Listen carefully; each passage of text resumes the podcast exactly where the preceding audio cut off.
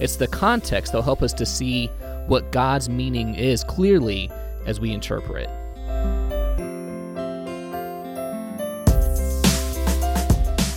Welcome to Working with the Word, a weekly podcast designed to equip you with the skills and confidence for a deeper daily Bible study. I'm Jeff O'Rear. And I'm Emerson Brown. Thank you for tuning into the fourth episode of Working with the Word. Today, we're talking about opening our minds. What does that have to do with Bible study? It means that we're talking about interpretation, trying to find God's meaning in the text after we have opened our eyes to see what the text has to say. So, we're talking about three steps in Bible study observation, interpretation, and application. The first step that we covered last week was observation, which is just opening your eyes to see what the text says. But now you've done your observation, maybe you've read it several times, you've gotten out your notebook, you've made some notes, maybe you've even made an outline. You're ready to move on to step two interpretation. So, in this episode, we're talking about opening your mind to see what the text says.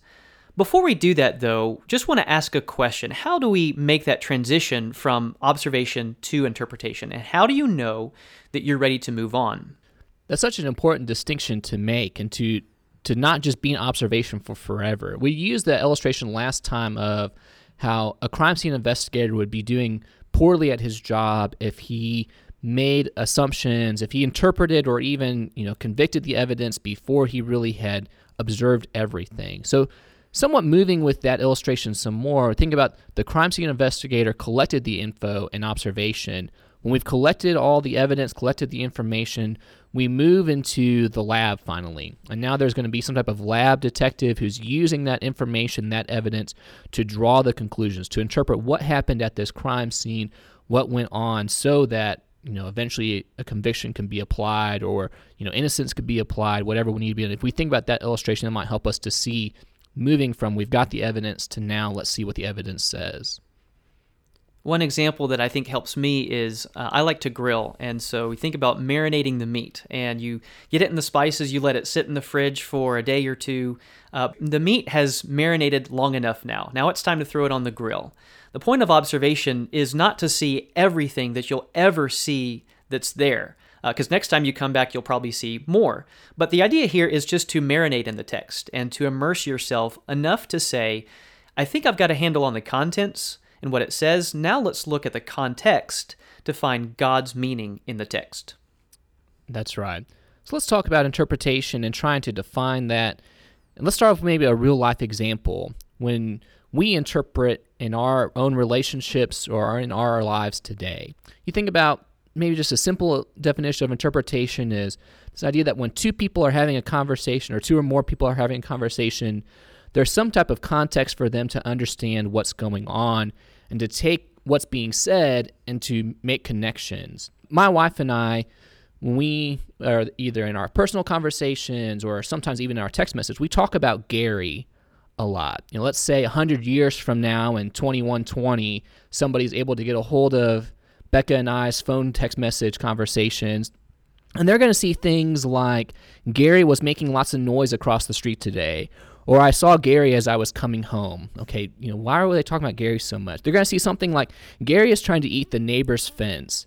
And so, in that circumstance, someone's going to read that and say, wait, what? Who is this Gary guy? And why is he eating people's fences? And why are they talking about Gary so much? They'll need to understand that okay, the, the historical context is that, you know, Jeff and Becca were living in Midland. So Gary is somebody who's in Midland around the time of 2018 to 2020.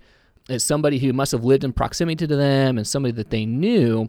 But once you realize that Gary is our neighbor's macaw from across the street that we have nicknamed and then talk about all the time, that makes a lot more sense to see that these are perfectly normal statements. But if you just walked into Becca and I talking about Gary and you heard about, you know, him making a ruckus and eating people's fences, you might be confused about why is some guy eating fences in their neighborhood. But interpretation and good interpretation sees, okay, there's a context and I know how that works. So context is really just providing additional information that helps enlighten what's going on. Exactly. That's right. So let's think about that with Bible study. Well, let's begin by talking about what interpretation is not in Bible study. Sometimes that's helpful to look at what this isn't to understand what something is.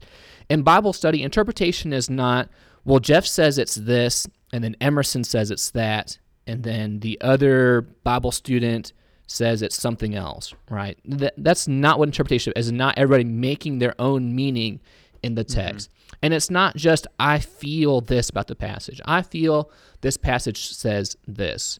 When we're talking about interpretation, remember, interpretation is answering the question, what does the text mean? And really, as we are thinking about answering that question, interpretation is about finding God's meaning in the text, not making sure that we fit our own meaning into the text. So, like we've already mentioned, we've been talking about this word context. It's the context that'll help us to see what God's meaning is clearly as we interpret. It's helpful to have a, a good definition of context. And there's a lot of ways you probably could define it, but one that works well for me is just defining context as everything that surrounds the text. So it's the situation, the circumstances in which this Bible passage appears or which this conversation appears. You know, the context is Gary. Gary is a macaw, not a human being. Hmm. and the reality is that the Bible was written in a context. And we tend to forget that sometimes. Yes, God's word is timeless truth, but God communicated that timeless truth within a specific time frame, and he used specific languages and circumstances. And so we need to realize that the Bible was not written to us directly. We are not the original audience, but it was written for us. So us 21st century readers, we're not the primary audience. The goal is to find the principles and the truth that was written to the original audience that apply to us today. Here's an example of how context affects communication. So, when FDR gave his inaugural speech in 1933, he gave this famous quotation The only thing we have to fear is fear itself. That wasn't addressed to us today, but it was addressed to America in the height of the Great Depression. You know, the audience there was afraid of losing their jobs. Maybe they had already lost their jobs. They'd lost their savings or they're worried about the economy. And so that was the original context. But think about how it does apply to us in America 2020. I mean, the pandemic that we're going through now, surely the, the principle applies. The only thing we have to fear is fear itself. But that's because the principle applies. And so when we, when we come to the Bible, really the idea is about finding the principles that apply timelessly uh, and are relevant to us today. And it can be that people will try to take Bible passages and make them apply to us rather than looking at them in their context. Sometimes we'll refer to that as taking a passage out of context. Here's kind of a silly example. It's been a couple of years I since I first saw it, but every couple of months I think I see this meme pop up in either Facebook or Instagram, and there's this picture of a Bible a Bible verse a day calendar, and it's got you know this flowery border and you know cute little type to to put the scriptures in and so it says in Luke chapter 4 and verse 7 If thou therefore wilt worship me, all shall be thine. You think about that and think, well, that's a nice statement. Uh, you know, if I worship Jesus, then you know God is going to bless me. But then when you go and you look up who said that in Luke chapter 4 and verse 7, all mm-hmm. of a mm-hmm. sudden the flowery border is not as comforting anymore because you realize that Satan is saying that there to tempt Jesus.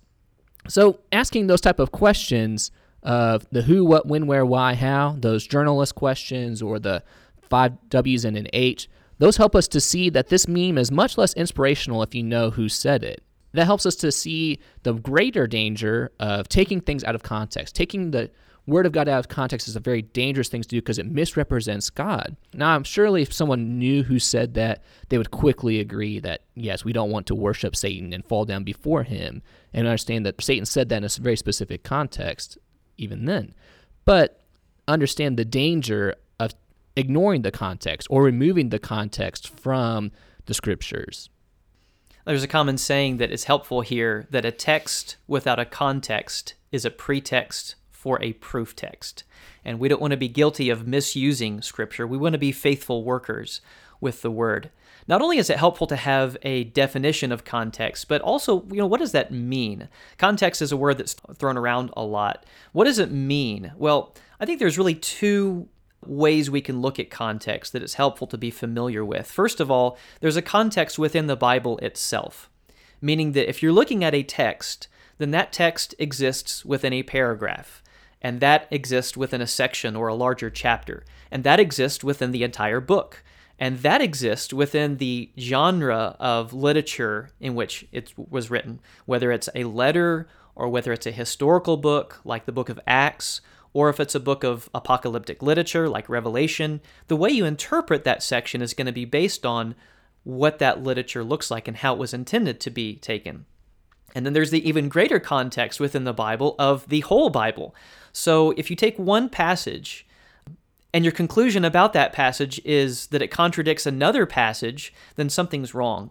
The Bible is consistent, so our conclusion has to be consistent with all of those levels within the context. And then there's the context outside of the Bible text itself. This is sometimes what we call the background of the Bible. There's the historical context, which are the events that were happening at the time, like when Jesus was born, the Roman Caesar was authorizing a census to be taken of all his people. So that's the historical context. Then there's the cultural context, which are the customs and the practices that the people followed at the time. Like when Jesus sat down with his disciples to institute the Lord's Supper, he was instituting that within the context of the Passover meal. And there were four cups that were passed around uh, during that meal. They had these bitter herbs that they ate as a memorial of their bitter suffering in Egypt. They ate unleavened bread, and which is, of course, carried over into the Lord's Supper. And all of this was about the theme of deliverance, how God would redeem his people.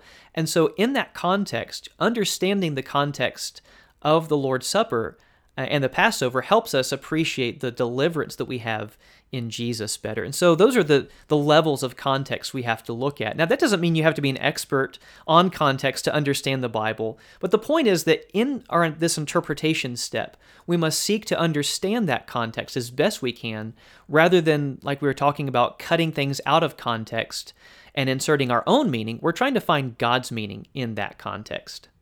And there can obviously be some difficulties with interpretation then, whether it be trying to answer the question of what does this mean for me? Remember, that's not interpretation, that's application type of stuff. But sometimes we try to count that as interpretation. Or maybe we just do things in interpretation that make it much more difficult to find that true or good interpretation. So we talked a second ago about maybe contradicting scripture or using one scripture kind of be the focus for how we interpret the whole rest of scripture rather than using the whole of scripture to interpret each passage. Maybe sometimes we base an entire doctrine on just one passage and then making the rest of scripture filter through that one passage. An example would be something like revelation chapter 20 in verses 2 and 3 it says and he sees the dragon that ancient serpent who was of the devil and satan and bound him for a thousand years, and threw him into the pit, and shut it, and sealed it over him, so that he might not deceive the nations any longer, until the thousand years were ended. After that, he must be released for a little while. Now, this goes on. There's references to the thousand years down through, if we include the whole section, throughout verse 10. But this one section, does this merit an entire theology of uh, premillennialism being filtered through which we read the entire rest of the Bible? Do we make the entire Bible to fit through premillennialistic ideas, or should the context of what John records here and the context of Revelation as a whole and the Bible as a whole serve as different levels of filters through which we examine this particular passage in Revelation chapter 20, verses 1 through 10? Now, there might be some of our listeners who might have questions about that. There might be a section we need to go back and, and think about, whether it's this doctrine or other doctrines. But are we taking one or two passages and making the rest of the Bible fit into those, or are we seeing how those fit into the rest of the Bible? There's also the idea of using our culture to interpret the Bible rather than the culture of the original audience. We talked about a second ago how the Bible is written not to us, but for us. We can maybe see that in something like the book of Leviticus. There are laws in the book of Leviticus that, if we ask the question of what does this mean to me, and think about how do I need to apply this to my life, we're missing the point that Leviticus is not written to you and to me. That is written to people who are under the law of Moses, people who are part of that covenant with God, which was for sometimes the saying is used to help us understand that for specific people, for a specific time, for a specific purpose. And as you think about that, there are things in Leviticus that, yes, you and I will understand and relate to. God talks about how the book of Leviticus helps people to see how they're going to be holy before Him, and that's very important. It helps people to see how they're supposed to treat one another. We see laws about how we love one another or how we're supposed to abstain from sexual immorality. But there are laws about sacrifices like ripping off the heads of birds to atone for some sin or to bring as an offering to God. That if I ask questions like, what does this mean for me? And I'm filtering this discussion of Leviticus and the offerings through my understanding as someone who lives in 21st century America, I'm going to be confused. Doesn't mean that you rip off Gary's head. That's right. Which mean that no matter how much I want to, doesn't mean I should probably rip off my neighbor's bird's head. But we have to understand that as we interpret, we want to use the culture of the original audience, not our culture. Understand what does the text say, or really what is God's meaning through this particular text. And this really highlights one of the biggest challenges we have when we study the Bible is this idea of presuppositions. A presupposition is an idea that we bring to the text or an assumption that we have. And the real challenge is how do we study the Bible without just reading our meaning into the text? And it's very easy to do, and it happens all the time. Um, Christians have that problem. Unbelievers have that problem. So easy to do. And so here's a section where we need to get out our red pen and we need to really reevaluate the way that we look at Scripture and highlight those kinds of things. So when we deal with presuppos- presuppositions, I think there are really three things we need to do. First of all, we need to admit that we have them. Uh, we all have to be honest. You have a presupposition when you come to the Bible, whether you like it or not. Um, you have an upbringing, experiences, you have previous study or teachings that you've heard. Maybe you've heard sermons on this text. And so when you come to a passage, you always bring those things. And that's okay. The point is, you cannot fully separate yourself from these 100%. So you need to admit that you have them. Second of all, you need to actually sit down and identify what those presuppositions are. What are my experiences, or my upbringing, or the previous teachings or studies that I've had that will affect my interpretation? And here's a helpful hint. One thing that I've found helpful is to actually write down, when you come to a passage, write down what you think it means before you really start studying it. And write it in red pen and then set it aside. And doing that is kind of a symbolic step of saying, I'm making an effort here to look at it as if I'm looking at this passage for the first time. And that leads us to our third step. Once you have done your study, you can reevaluate your presuppositions. So circle back to what you wrote in red pen and look at your conclusions. Did they change or did they stay the same? Um, that's where you can reevaluate yourself. And the point here is not to recklessly challenge or throw out our presuppositions or what we've learned up to this point, but just to recognize our presuppositions in a careful attempt to be objective. So we need to realize we all have these presuppositions, and they are one of our biggest challenges to good interpretation. Yeah, it can be challenging to us to maybe sometimes say, you know, we'll talk about, or we've mentioned earlier, we want to use the Bible in its context. We may sometimes try to substitute our presuppositions for the context. We might say something like, keep mm-hmm. the Bible in its context. But what we might actually mean by that is, I'm trying to say what the Bible means to me, or how I understand the Bible, how I've always understood the Bible. And that's such, such a helpful point, what you bring about identifying those beforehand and then checking them again, seeing, you know, am I still coming to the same conclusions as I'm trying to do my best objective study of the text after the observation, or are those things type of changing? So just helpful to, to remember that and to know that for sure. Here's an important clarification based on, you know, what you just said there. It's true that we will never be 100% objective. That's right. Because of our presuppositions. But that does not mean that the meaning of the text is subjective. So the meaning of the text is always going to be objective. So sometimes we hear people say interpretation is so subjective. It's just how you feel or what you bring to the text. No, that's not really what it is at all.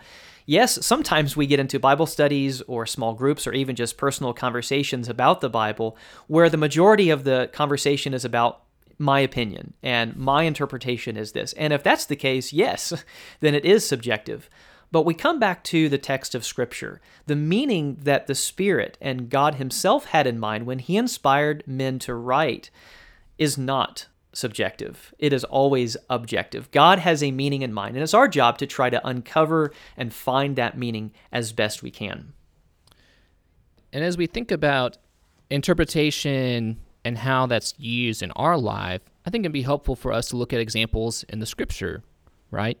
So, how do we mm-hmm. see interpretation being used in the Bible? Sometimes people might back up that statement of interpretation is something to be avoided. Again, this idea that interpretation in Bible study is kind of a dirty word, whether because we're so familiar with people will talk about that's my interpretation or my opinion in our small groups or in our Bible studies or in maybe of our own personal studies. We come up with those, we use those phrases a lot.